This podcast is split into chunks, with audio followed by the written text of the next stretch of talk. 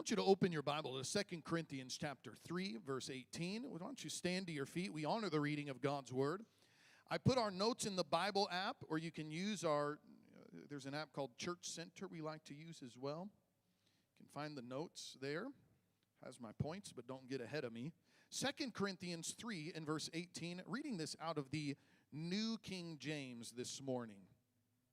It says this, but we all, with unveiled face, beholding as in a mirror the glory of the Lord, are being transformed into the same image from glory to glory, just as by the Spirit of God. Now, pause right there. We're in a series right now called Beholding and Becoming. And it's all out of this verse right here. The idea is simple. When you come into Christ, what happens is this blinder, this spiritual blindness is taken off of your eyes, and we are given an incredible privilege, church. Do you realize Moses and Isaiah and all of these prophets in the Old Testament were prophesying about a day where we would be able to look upon the glory of the Lord? In Jesus, we've stepped into that time. The glory of God is not something far off. Lord, can I see your glory? No, you would die. We're in a day right now where not only can we see the glory of the Lord, but the glory of the Lord can actually surround us and fill us and be in us. And so we can behold the fullness of God. That's a big deal. And guess what? It doesn't even kill you. Hallelujah. Now, so as we behold the Lord, the Bible says we are transformed from glory to glory. So the more time you spend looking at Jesus, being with Him, you're going to look like Him. You're going to be like him. You're going to smell like him. Hallelujah. You're going to you're going to emanate his power and his goodness everywhere you go. Now, I want to give you one example of this. Philippians 3. Turn in your Bible. Philippians chapter 3 and verse 10. I'm reading this particular God bless you. Philippians 3 and verse 10. And this is a this is a beholding and becoming passage right here. The apostle Paul says, "I want to know Christ." Anybody want to know Christ? I want to know him. And experience the mighty power that raised him from the dead.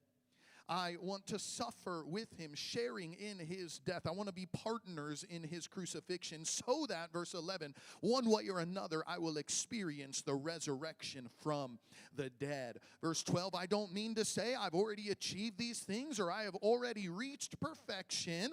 Is anybody anybody perfect here? Okay, I was just, if you were, I was going to give you the mic, let you take over from here. He said, I've not been perfective, I've not already reached this, but I press on to possess that perfection for which Christ Jesus first possessed me. No, brothers and sisters, I have not achieved it, perfection, but I focus on one thing. I forget what is past. I look forward to what lies ahead. I press on to reach the end of the race and receive the heavenly prize for which God, through Christ Jesus, is calling us. Hallelujah. Let's pray. Let's ask the Lord to speak to us through this word this morning. Lord, I ask for your anointing, Lord, to be released even right now. I pray you would speak to us through your word. It's light, it's life, it's instruction, it's correction. And I pray that your word would do all that you desire it to do. Holy Spirit, I ask you to come, saturate this atmosphere right now. Come on, church, help me pray. Pray for a mighty anointing to be released in this place. Lord, I pray an anointing upon every every person within the sound of my voice. Give us eyes that see, ears that hear, a heart and a mind that receives what your spirit is speaking. Jesus, even as you were anointed to preach good news to those in need, I pray that same anointing would come upon me, that I would preach with authority as I ought to. And I bind the works of the enemy, he who would seek to distract, to distort, to confuse, or uproot your word as it comes forward. Give us liberty, Lord, in receiving all you have for us in Jesus' name. Amen. Amen. You may be seated. Everybody say, beholding and becoming. The idea is simple. what you spend time around, what you look upon, it will it will come into you. It will change you. It will transform you. I've shared a lot of examples about married couples that end up looking like each other over a period of time, pets that end up looking like their owners over a period of time. You guys have seen this kind of stuff, haven't you? Uh, it's amazing. You can think about some old couple, they look exactly the same. You think about I, I saw I saw a guy walking his dog and the dog looked just like him, had the same haircut and everything. You guys have all seen this. You know what I'm talking. But that's what happens. You spend time around people, you become like those people. Uh, my wife can tell sometimes friends that I've been hanging out with or talking to because she's like, you, you start saying the same things that they do. Or, you know, I can tell listening to preachers at times. I, I can, in fact, I, I've gotten pretty good at this. I can actually listen to preachers who I know, and I can tell you who they listen to preaching. Why? Because they start sounding like the people that they're receiving from. Now, that's all fine if you're listening to receiving of the right things. But, but here's the deal Do you realize that you and I have the opportunity to sit at the feet of Jesus? And I'm not just talking about like receiving from a good leader, but to spend time with the King of Kings and the Lord of Lords, to look upon Him, to receive of him to talk and to think and to operate and to love the way He does. That's what it is to behold the glory of the Lord and to be transformed into His glorious image. So, I've given us a number of ways how we can do that. We do that through the living word. Everybody say the Bible. So, one of the ways we behold the Lord is through His word. And that's not just like scripture repetition or Bible memorization. No, I'm talking about like reading the word, and you've maybe heard people say this, but letting the word read you. Anybody ever have that? Like, I, remember I was getting saved and I, uh, I still enjoyed smoking. Hallelujah. And every verse that I read, I felt like the Lord was screaming at me through the word stop smoking. Now, I don't have one verse that says that, but the word was alive and the word was correcting me. Has anybody experienced that in one area of your life or another? Well, it's a living word. And he says, that's a fleshly way of thinking. That's a carnal mindset. That's not the mind of Christ. But you read the word, it's alive and it speaks to me. We behold the, the light of the world. Jesus said, I am the light of the world. And we get to behold him. And then the Bible says that you are the light of the world. So you behold the light and you are being transformed into his light. That means everywhere you go, you're emanating light. Wow. I mean, that's crazy. I heard a testimony from a pastor this last week who um, somebody who was connected with their church had gone into a rehab. He'd relapse was back in you know meth or something like that and was having like a panic attack as they were there in the rehabilitation clinic called for the pastor. And as he was walking into the place he just felt the lord like you don't need to even pray for this guy. Just be with him. And he literally just sat next to this person who was having a panic attack and their drug episode and all of this and literally just sat next to them and literally, the peace and the grace and the rest and the love, the attributes of God that were on that man of God, literally began to just be released as he was just in his very. Have you ever been around somebody that just like, you just feel peace? You just feel love. Like, I just get around Dr. Morocco and I just want to hug him. I don't know. I don't know why. He just, he emanates something. Why? Because that man has been in the presence of Jesus. And he begins to em- emanate what is in Jesus himself. We're beholding, we're becoming. Everybody say, beholding and becoming. We behold the Lord through our giving sweet savor before the Lord. We behold the Lord in our worship. We behold the Lord in our prayers. Uh, we can even behold the Lord as He's operating in other people. I see measures of glory in other people. Wow, the way you love, the way you serve, the way you worship, the way you dance, the way you preach. Uh, you see attributes of God expressed through the people of God. Amen? Now, today, I want to deal with what does God actually want to produce in us? Like, what's the goal of all of this? Pastor, okay, we're going to behold the Lord and we're going to become, but what are we becoming? What is God leading us to? Now, I'm going to mess with some of you guys today, and that's kind of been my goal through this entire series. I, want to I wanna change the way you pray, I want to change the way you look at Scripture. Today, I want to change the way you see yourself. Do you know what the goal is for your life in the eyes of God? The Apostle Paul said it a couple times in the text we read in Philippians. In verse 12, look, look at this with me. Philippians 3 in verse 12. He says, I don't mean I have already achieved these things or I have already reached perfection, but I press on to possess that perfection for which Christ Jesus first perfect, uh, possessed me. Do you know that what God is actually interested in doing is making you perfect? That's right. God wants to make you perfect. Everybody say perfect. Ah, Pastor, I'll never be perfect. Nobody's perfect. Well, it's the Greek word teleos. Say teleos. That means complete. It means you are finished. It means you are full. It means you are perfect. Let me say it again. You are complete. You are finished. You are full. You are perfect. This is what the Lord desires to work us through. Now, I'm going to deal with some of this. Like, how, how do we get there? Will we ever attain this? Paul said, now, this is the Apostle Paul. I think he's a little further in his walk with God than I am. Praise God. But he said, I have not yet achieved these things. I'm not yet perfect, but I'm pressing on to perfection. My goal is perfection. So, how do we do this? Well, in verse 10, I, am pulling out declarations that I want you to make over your own life. In verse 10, he says, I want to know Christ. So, number one, I know Christ. I want you to make that declaration out of your own mouth right now. Say it I know Christ. That wasn't everybody. Say, I know Christ.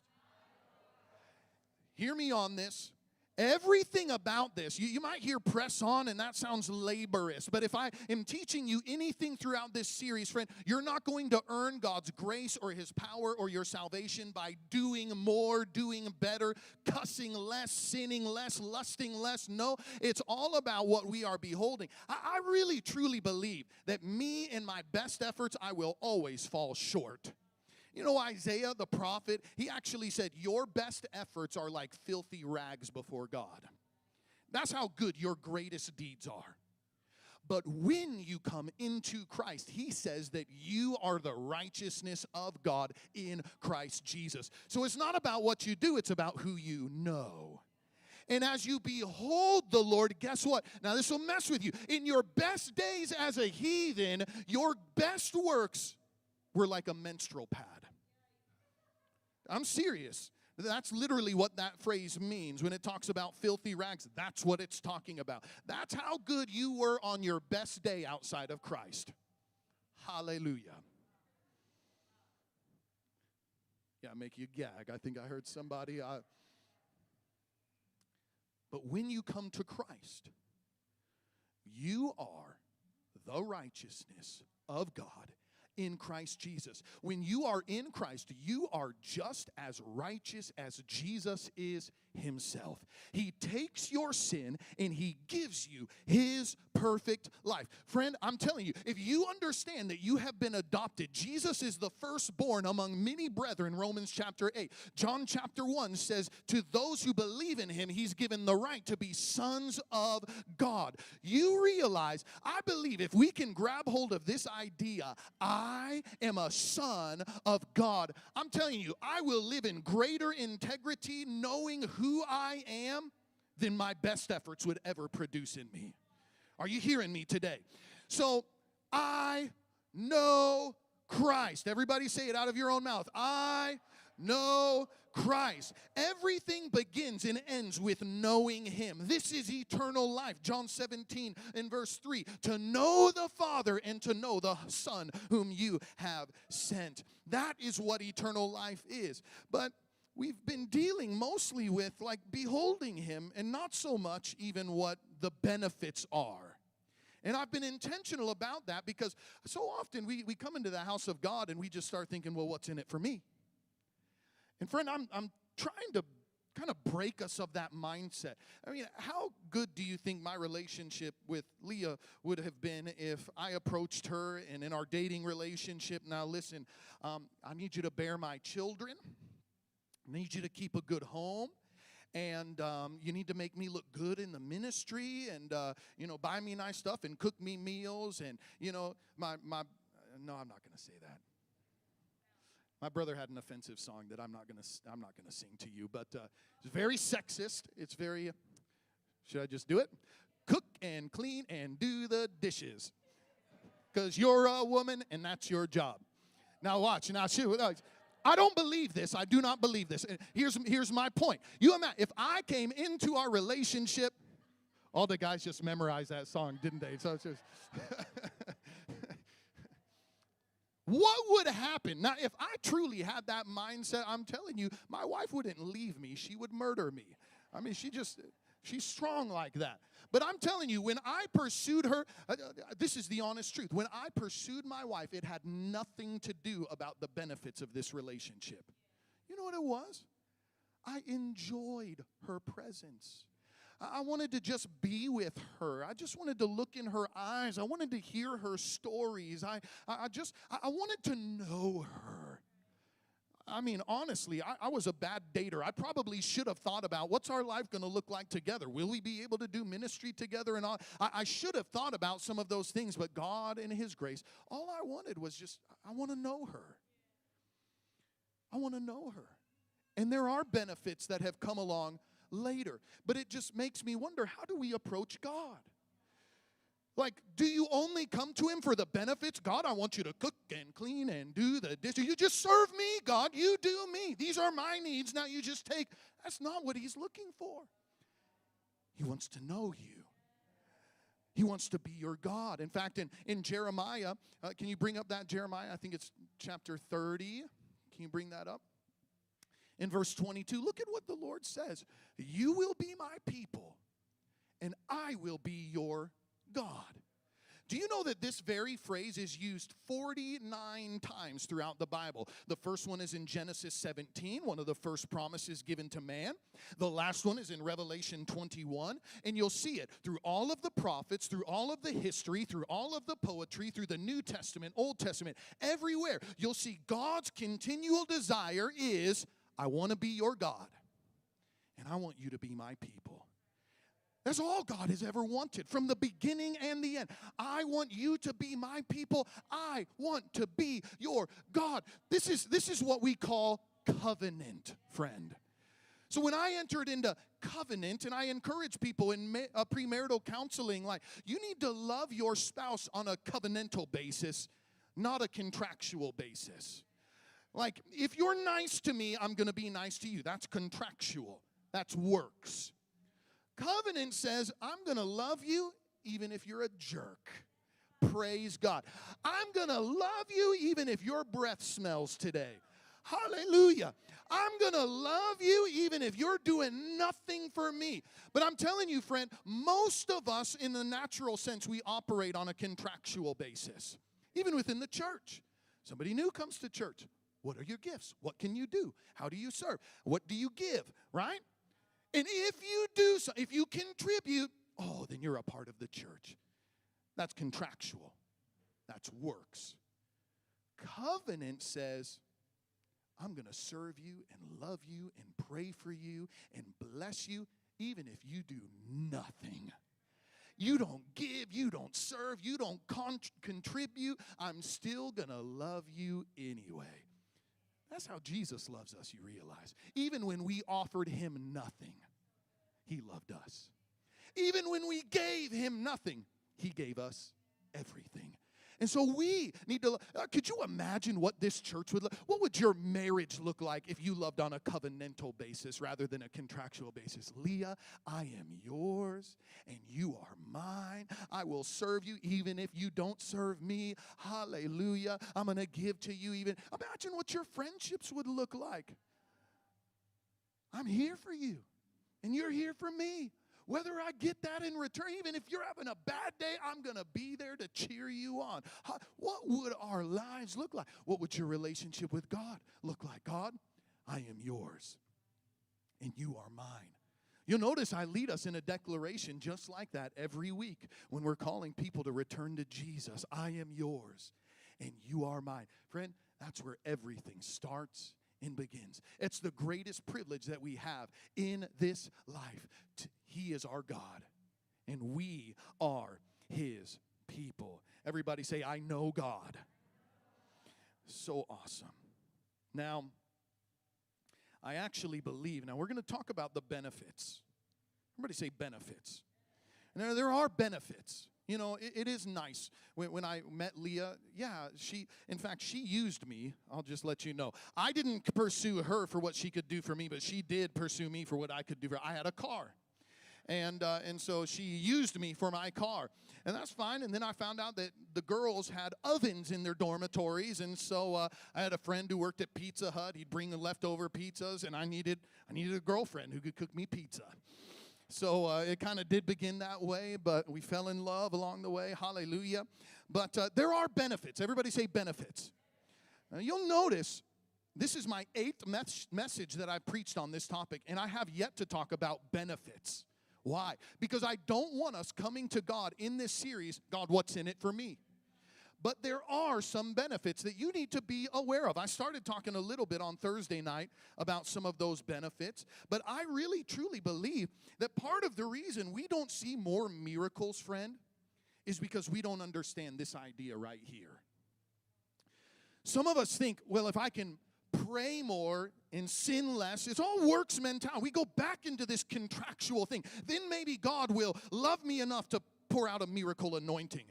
And that's not how this thing works. No, as a son, I have heir, I have inheritance, I have rights just because I'm a son as I'm beholding the Lord in His light, in His virtue, in His power, in His attributes, in His spirit, His glory are permeating every part of me. Do you know what's going to begin to be produced and released through my life? His glory.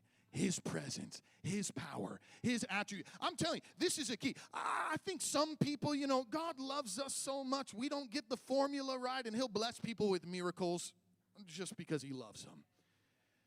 But imagine what would happen if we were beholding, and as Christ is in the world, so are we. Imagine if we really got that and believed that. Greater works than these will you do because I go to my Father and I'm sending another helper, the Holy Ghost, and He will empower. Imagine if we really got that, that Lord, I am becoming like you and I am the light of the world into a very dark world. Some of us are going to get it. Well, what we get to do is this is what Paul said. This is a, a, benefit of beholding and becoming. You know what you get to do? You get to experience God's power. Everybody say, I experience God. You're taking notes, I want you to write that down. I experience God. Again, I'm turning these into declarations because I want you to make this. I know Christ. I experience God. That comes out of verse 10. Paul said, I, I want to know Christ and I want to experience his power. I want to experience the mighty power of God that raised him from the dead. Hallelujah. Do you know that God is an experiential God? God is an emotional God. And you'll hear people criticize, uh, especially the spirit filled church. Oh, these guys are just emotional. They're just led by their emotions. Well, so are you. I mean, so are you. Really. I was talking about Christoph in the first service. Christoph, you know, this is my friend over here, Dr. Christoph. He just got his doctorate a couple weeks ago. You know why I like Christoph? Because when I spend time with him, he makes me laugh. I'll be honest, Christoph, our, our relationship is purely emotional. I'm just letting you know it's emotional. I, I you make me laugh and I enjoy it. Uh, you know, most of my the first time my wife told me she loved me, I'm just like, you're just being emotional. No, I didn't. I didn't say that. I'm just kidding. I'm giving you some good dating advice. Forget that song I sang earlier and don't say that, okay? You serve just like Jesus loved his church and laid down his life. That's how you ought to love your spouse. Hallelujah. You serve your brains out. You love. Listen, my wife came in. She wanted to tell me what was that story? I just I was waking up and I couldn't even open my eyes yet, and she just had to tell me about everything she'd experienced. Mm, yeah, yeah. I just, I love hearing her stories. I still love it to this day. I'll listen to it, and she even thanked she's like, You do, you really do listen to me, don't you? And she just started thinking, I do. I still, after 20 years nearly being together, I, I still love hearing her stories. Even if I'm not awake, praise God. But it's emotional. God, God is an emo- God has joy. God, God has anger. God has God. I mean, there's so many attributes. You know, God, God has peace and God has pleasure. Uh, uh, and so when you have these moments where God visits us and begins pouring out His Spirit, and there's laughter and there's crying, and you're overwhelmed by love, uh, friend, that's wonderful. And I want more of that. I want my heart. I mean, I look around during worship and I see people crying and I see people just smiling and, and, and in the presence of God. And, and that's awesome. Our God is an emotional God. Don't be afraid of your emotions. Uh, my kids make fun of me because I'll cry at times when I'm preaching. But why? You know, I never used to cry before. But the Spirit of God will move on me at times and, and I feel it. Our God is an emotional God, and we can experience Him. Everybody say, I, I experience God. We contend for that's why we'll pray every time we gather together. I want you to have an encounter with God, not just theology.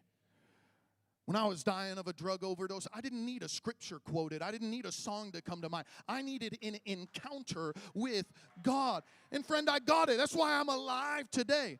I experienced God, and we can experience God. Now, number three, um, here's the declaration I have eternal life. I want you to say that. I have eternal life. He said, I, I, I, want to attain the resurrection from the dead in verse 11. This is all Philippians chapter 3. I want to attain the resurrection of the dead. You know what the Apostle Paul had? He had an assurance that one day, even if he die, he will live again. You know, I love the advertising, the banners, the social media, all this stuff that's coming out about Loren Cunningham. It doesn't say Loren Cunningham is dead. No, what does it say? It says Loren Cunningham is with Jesus. Loren Cunningham is with Jesus. And friend, do you know that according to Scripture, Loren is not dead? In fact, Loren is more alive than you are right now. Do you know that?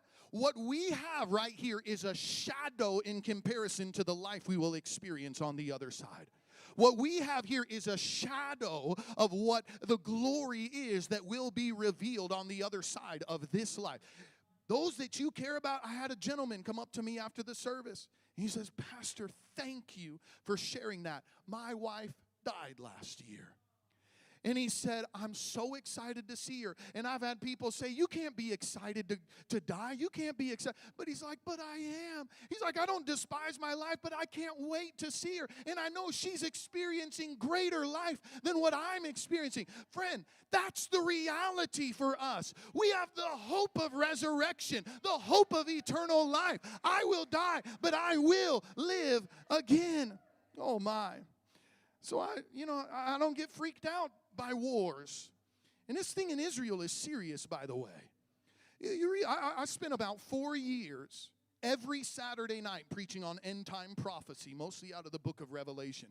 I preached every verse in Revelation, every verse in Daniel. I know these passages very well. And everything, let me just tell you the return of Christ, the end of the age, the last day revival, everything that we're looking towards, it all hinges on what's going on on Mount Moriah, that little mountain in the capital of the world, Jerusalem. Everything hinges on what goes on over that. And all that dispute goes back to Revel- uh, Genesis chapter uh, 15, which I preached out of this last week, the promises that God gave to Abraham over that land. So I'm watching this. And I don't know, this could escalate and it could set the stage for all these end time events. It could de escalate, but I know one of these days we will watch those tensions rise. And I, and I heard. Um, uh, another man of God this last week preaching on, on the signs of the times and the way he reads these judgments. There's something like eight uh, potential nuclear wars that will happen over the course of end time events. You hear people asking questions. All these people are now flooding into America. Do we have the, the potential for Hamas and terrorism right here in our nation? Yeah, we probably do. But I don't live in fear. I'm not concerned about these things. Friends, if I give my life for Jesus, what an honor. I don't fear death, truly. I don't fear death. I don't fear wars or, or rumors of wars. Some things will happen, but friend, I'm with Jesus and Jesus wins. I mean, that's it. I'm with Jesus and Jesus wins. There's going to be a day, oh my goodness. You ever study the Battle of Armageddon? This thing is crazy. I was reading Second Thessalonians this last week, and the Bible says when Jesus comes back for this Battle of Armageddon, all the saints of all the ages, all the redeemed will be with him. That means if you've died, you're going to be coming back with Jesus to see this battle take place. Oh, it's going to be awesome. I'm going to be in my glorified body. I'm going to have my sword. I'm going to be ready to kill these antichrist uh, guys. You know, you can't die. You're going to be glorified. I don't know if their sword will just like go right through you, bullets pass right. I don't know what that's going to look like, but it's going to be fun because you're not going to be hurt, right? I mean, I I weed whack and I'm sore today. That's not going to happen That's not going to happen on that day. In the Bible, I just picture we're getting all amped up and this you know, army of millions and all of this. And Jesus, uh, you know why they call it Armageddon, right? Because when Jesus comes, everybody's going to be like, Armageddon out of here. Uh, that's stupid. I'm full of dumb jokes today, I know. Jesus is Jesus, he's gonna be there. And the Bible says, with a blast of his nostril, he will annihilate the enemy. So we're gonna be like getting, oh, come on, Jesus, just tell us when to go. And he's gonna go.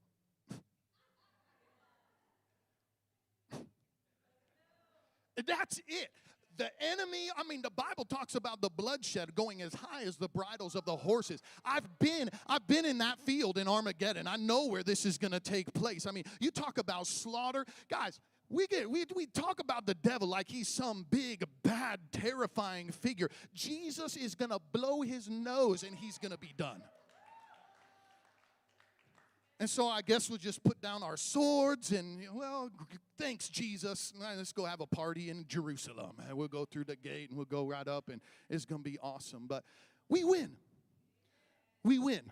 That's my point in all of this, friend. Yeah, times will get hard. It will not always be easy. That's why you pray. The Bible says, be sober and be vigilant so these things do not come upon you like a thief in the night. You can be aware of the times and seasons that we're in. Yes, nobody knows the day or the hour, but we are commanded know the times and the seasons.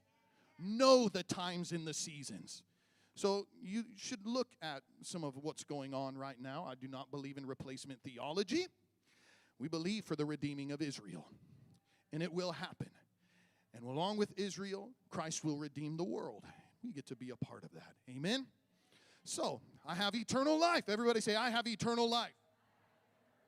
Now number 4, this is this is kind of the crux of the entire message right here. I am being perfected. I am being perfected. Can we make that declaration together? I am being perfected. That's what Paul was pressing on towards. I have not yet attained perfection, but I am pressing on to be perfected. Now, watch this. Uh, I press on to attain perfection. Now, hear me. I'm not talking about I'm not perfect, just forgiven. I actually don't like that. If you have a t-shirt that says I'm just I'm not perfect, just forgiven, burn it Get rid of it. Well, here's the reason why. I, I, truly don't like that. It sends this message like, hey, listen, I'm still a jerk, um, but I'm forgiven. Praise God. And especially to worldly people, those who have not yet come to Christ, like, listen, I'm just as much a heathen as you are, but I'm a Christian. So I get to go to heaven, and you're going to go to hell one day because you don't go to church. What kind of message? I'm not perfect, just forgiven sets us up for hypocrisy. You want to know what the Bible declares over us? Here's the biblical reality God Almighty has welcomed me into his family. So I am a son of God, and I am being conformed into his perfect image. I have not yet attained, I am in process, but I am pressing on until I am perfected. I'm a saint, not a sinner. I have been cleansed I am not still in guilt or condemnation. I have been washed. I have been renewed. I am free. And he whom the Son sets free is free indeed. That's who I am, church. I'm just a worm. I'm just broken. No, friend, you are a son, a daughter of the. Tell your neighbor right now, you're a son of the Most High God. You're a daughter of the Most High God. Oh my, I have so many verses that are coming to mind. You know that, that, that you were predestined for good works and to be conformed into the image of the Son of God. That's Ephesians chapter 1. God's plan is for you to be conformed to Jesus' image that you look like him, you think like him, you have his power, you have his glory. That's what Jesus prayed in John 17. Father, you gave me glory. Now the glory you gave to me, I give to them. May they behold your glory. That doesn't sound like I'm a sinner in the hands of an angry God. No, you're not. You're a treasure in the hands of a redeeming God. That's what you are, friend. Jesus has got a picture of you. Man, you should have seen me when I, I know I'm, this is like my third marriage or dating example here, but uh, but it's okay. I'm, I'm gonna help some of you guys out because you should have seen me. Some of you, you're single and you're waiting for Mr. Perfect or Mrs. Perfect to show up.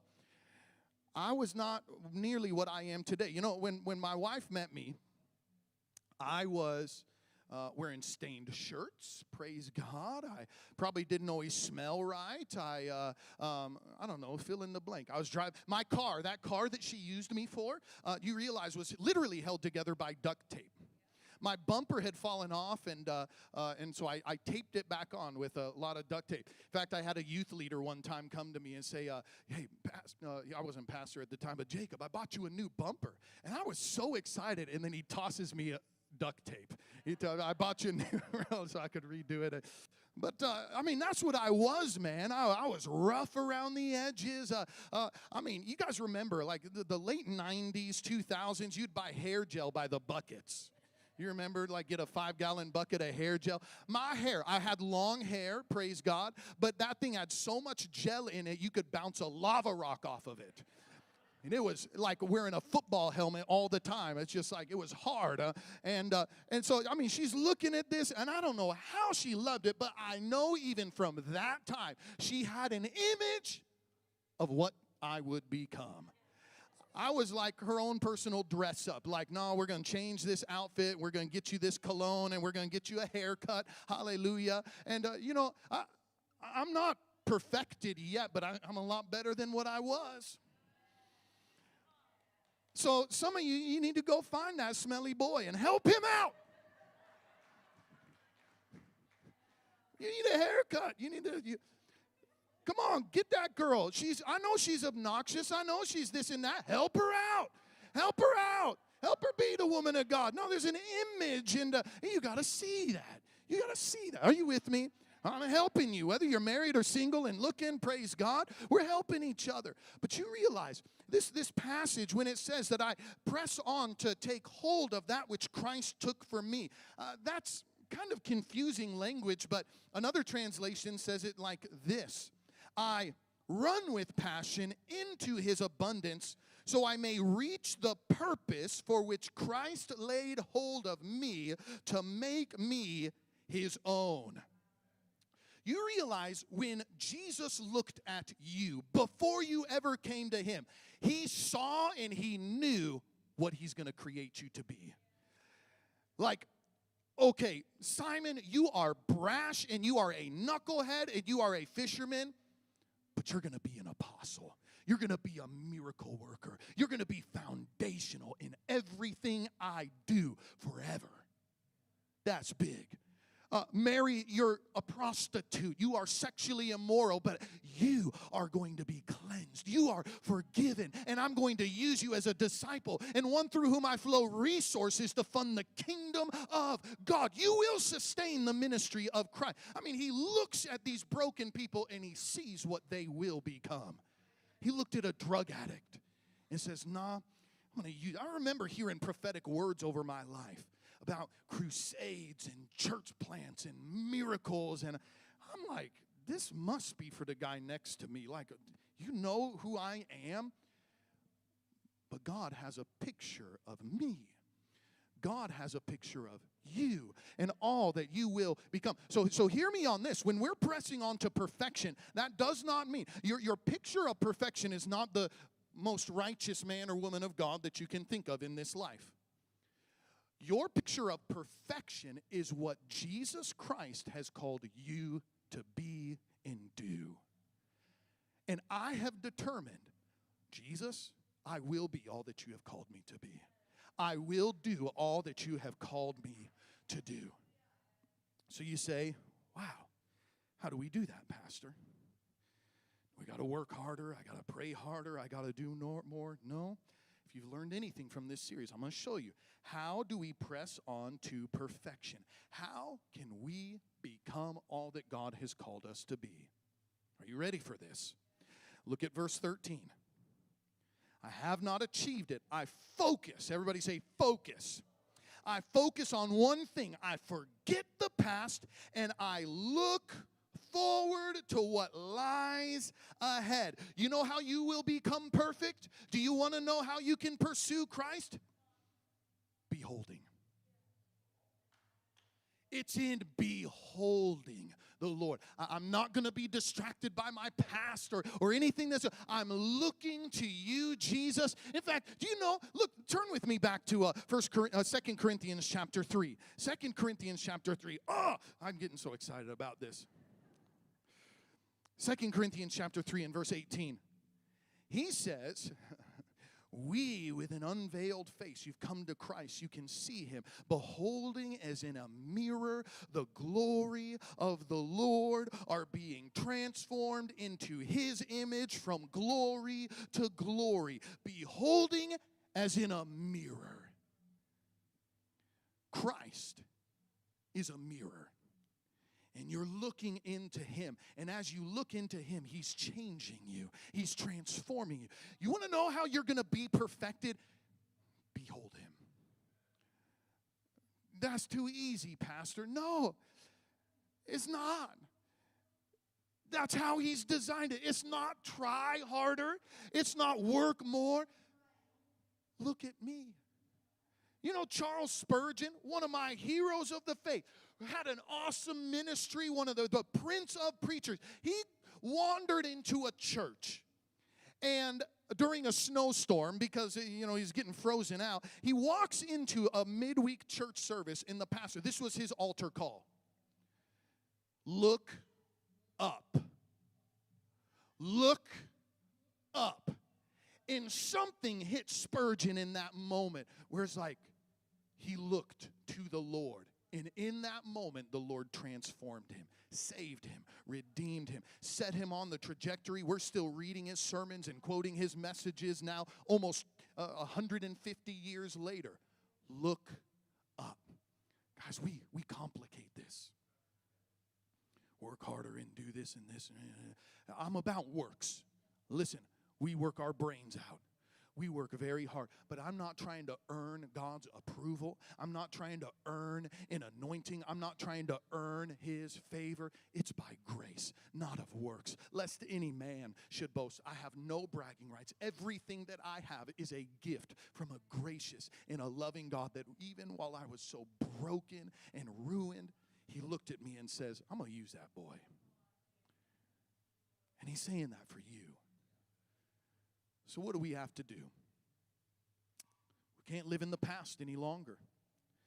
Jesus said, No man having put his hand to the plow and looking back is fit for the kingdom. my first church we pastored was in farmland.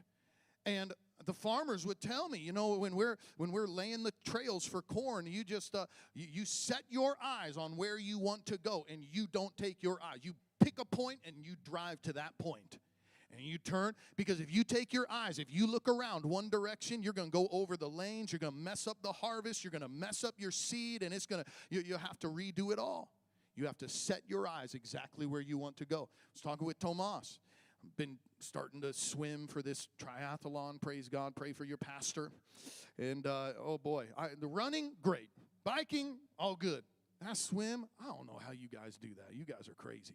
And um, but he said, you know, he's like, one of the things you got to pick a point. He's like, I, I, know when I'm swimming here, I look to that buoy, I look to that rock. You set your eyes. Otherwise, you're going to be all over the place, wasting all kinds of energy.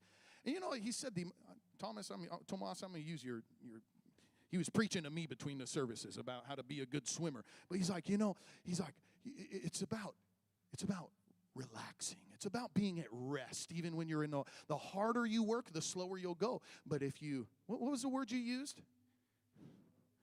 Slow is smooth, smooth is fast. Slow is smooth, smooth is fast. It's like you just ease into this thing, and all of a sudden you're just going, wow. But when I'm trying hard, man, I can't breathe. I'm drinking salt water. I'm dying. I'm swimming way over here when I'm supposed to go that way. Uh, it's the same way with Jesus. Don't try harder. You just get in the flow. Just look at him. Just look to him. Follow him. He'll show you where to go and what to do. He's going to flow his power in and through your life. The problem is, you got to set your eyes. You cannot look back. You know what that means? You're going to have to forgive some people. That means you're going to have to release some of those who hurt you, and you say, Well, Pastor, I'll forgive, but I'll never forget. You ever heard somebody say that? I'll forgive, but I'll never forget. Listen, does Jesus love you that way? Is that how God forgives you? Listen, I forgive you, but I'll never forget what you did to me. That is not what God does to you. No, the Bible says, I remember your sin no more. He says, I will take your sin, I will separate it from you as far as the east is from the west, I will cast it into the sea of forgetfulness. Now, if that's how God loves us, I heard Jesse Duplantis, he's talking about this moment where he went to God and starts talking about his sin. And Jesus legitimately, he's like, I don't know what you're talking about. I don't remember that. He remembers your sin no more. And that's how Jesus loves us, and that's how Jesus forgives us. Friend, we need to extend that same thing towards others. I'm going to forgive you, and I'm going to forget about it. I'm not going back there any longer. Yeah, but I forgive you, but no. I'm going to forgive you. I'm going to forget about it. I'm not looking to that. I'm looking to Jesus. I'm pressing on to the perfect call that He has on my life, and I cannot waste energy looking behind me. That means you may have to release some of your own personal failures. You might need to forgive yourself. Well, I tried this already and it didn't work. I tried doing that life group. I tried praying for that person and they died. I tried doing this and it just didn't work out. Friend, you learned one way not to do it press on. Forget that which is behind and press on towards Jesus. Can I give you one more? Worship team, would you come? I'm, I'm closing with this. You know, you can't live in past unforgiveness. You can't live in your past failures.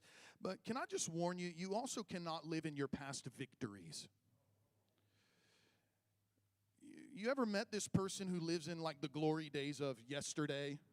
Boy, you should have seen me as that quarterback in that game in 83. Oh, I could throw that football. You're like the Uncle Rico thing. I bet I could throw this football over the mountains. Uh, you know, they live in those glory days. You know what I'm talking about? You ever met that person? That lady? I was the homecoming queen in 1974. Like, you're 50. It's time. Like, that's great. Yeah, show me the picture. That's fine.